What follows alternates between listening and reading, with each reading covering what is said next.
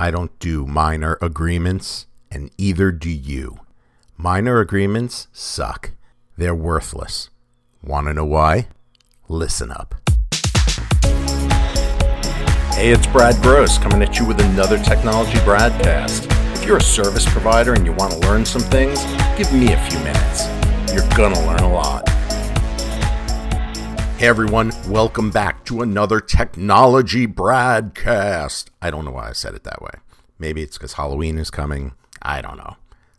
Today we're going to be talking about major agreements and why your company needs to have a major agreement and nothing else.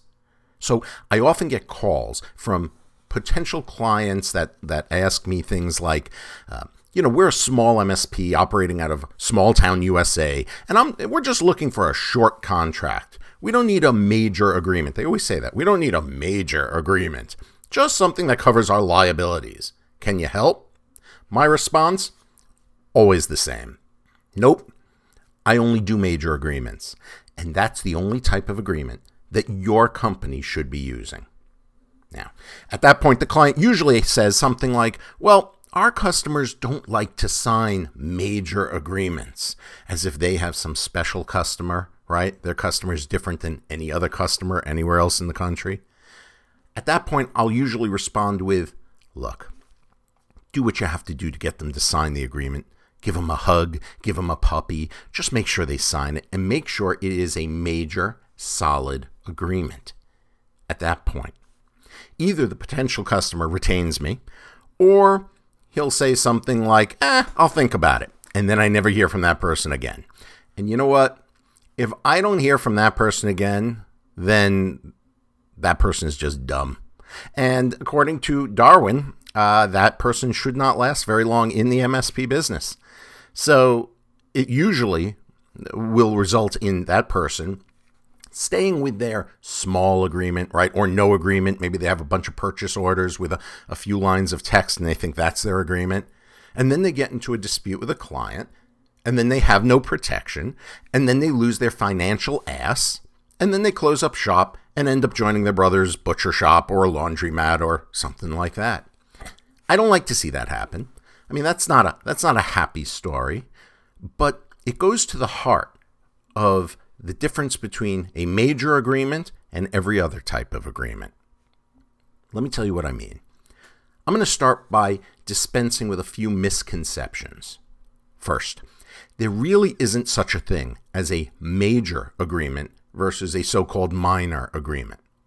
All MSP agreements are major agreements. Think of it this way if it's worth putting on paper in the first place, then it's a major agreement.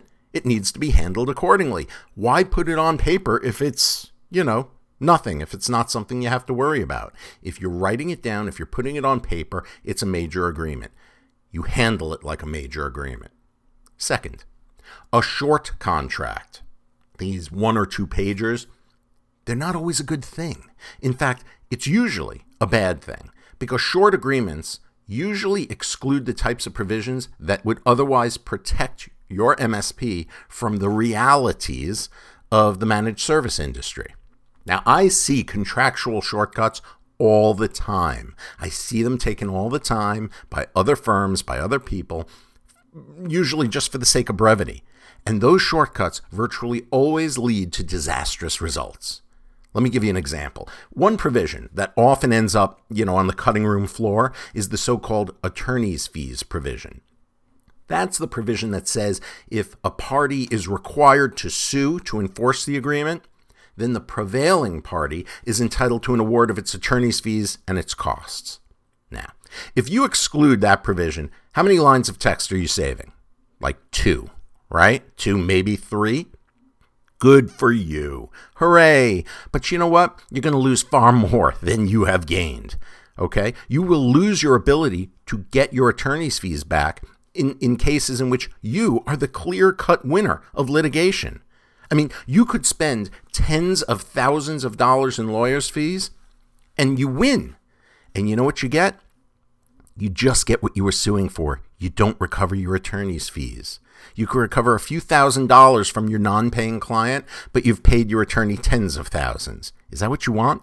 All for the sake of saving three lines of text? You know, You lose in the long run. Attorneys win, but you lose. Now, another thing. Let's talk about liability language. Everybody is scared to put in these limitations of liability. They think that they're going to freak their customers out. I understand. There is no warm and fuzzy way to cover limitation of liability. I mean, nobody reads a limitation of liability paragraph and then feels all good and warm and fuzzy and, you know, feels like Christmas morning. It's not like that. Either you cover your MSP's liabilities by specifically describing the liabilities and then describing how you're going to limit them, or you don't. There's no middle ground. Don't do it in a way that tries to make everyone happy and feel all friendly about it. Just say it specifically. No middle ground. You either say it or you do not say it. It's not easy to be brief when it comes to this stuff. And if you try to be, you'll probably end up with short but totally unenforceable limiting language. Let me give you an example of that. If you want to limit your MSP's liability for negligence, and you know, who doesn't, right? Then you need to explicitly say that in your master service agreement. You actually need to say, you need to acknowledge that negligence is a potential cause of action and it is being waived. You want to save space? Try eliminating references to that particular cause of action, like negligence, and then see what happens, you know, if you end up in court. Here's a hint. For the few words that you've saved by taking out the word negligence, your MSP is responsible for negligence. And you could say, well, we're not liable for all causes of action, including like breach of contract and tort. If you don't say negligence, then negligence is not excluded. Right? So you've saved three, four, five words, but now you have a major liability. Stop trying to make everyone happy. Stop trying to make everyone feel great about these, these, these paragraphs and just get it done. Here's the deal your MSP needs to implement the same strategy that the nation's largest technology solution providers are implementing in their service agreements. Specifically, your MSP needs a master service agreement that protects it from liability and manages your customers' expectations. And this is done only through a comprehensive, major agreement that's written in plain language and that acknowledges the following truisms. Okay, I'm going to call them truisms. One, your clients and you are friends until you're not. And when you're not, you're going to wish you had a comprehensive agreement in place. Boy, are you going to wish. Truism two if your agreement doesn't cover an issue, if it doesn't cover something, then your client will interpret that issue in the, in the manner most favorable to the client, right? They're not going to say, oh, well, this is an ambiguity. I guess we'll interpret it in favor of the company. That's never happened. Make sure ambiguities are eliminated by doing a major agreement.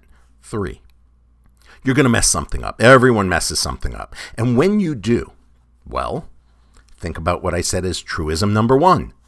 You're going to wish you had a major agreement in place.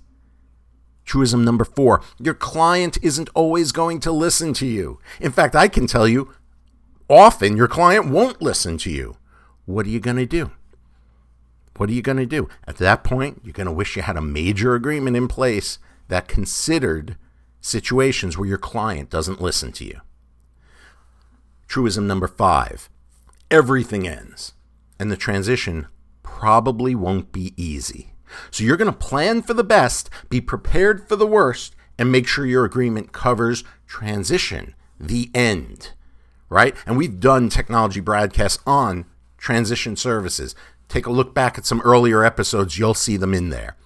But the point is, these types of things are done in what we call major agreements. They're not in minor agreements, they're not short contracts. These are the truisms, these are the things that impact your MSP on a daily, weekly, monthly basis. Be prepared for them. Don't be scared of a four or five page master service agreement. You should be scared of a one or two page master service agreement because it probably doesn't cover you the way you think it does. The master service agreement that I'm talking about here, it might be slightly longer than you'd like, but it's going to protect your butt, your business. It's going to manage your customers' expectations. And you know what? You're going to sleep better at night You're going to sleep better. And isn't that what we're talking about here? Isn't that what we're doing this for?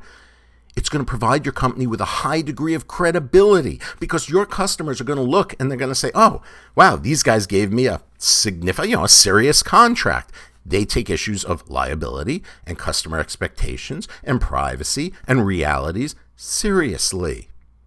That's the kind of thing that you want your customers to think about. Right? So you could give them like a one or two page document, and then they say, oh, great, these guys are so easy to work with, and all hell is going to break loose when something goes wrong.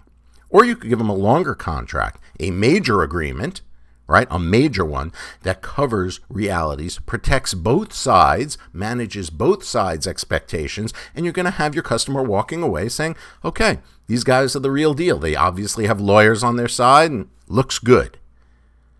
I know what I'm talking about. I've been doing this now about 19 years just in the service industry. Listen, you do major agreements.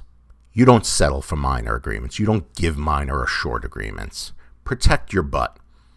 Don't pay the lawyers to protect your butt from an ambiguous or a vague agreement. If you have any questions about this, if you want to talk about your MSA, you know what to do. Give us a call 954 217 6225, 954 217 6225, or email us at info at bradleygross.com. I'll tell you all about this stuff if you want to chat with me. We'd love to hear from you. Thank you for joining us, and we will see you on the next Technology Bradcast.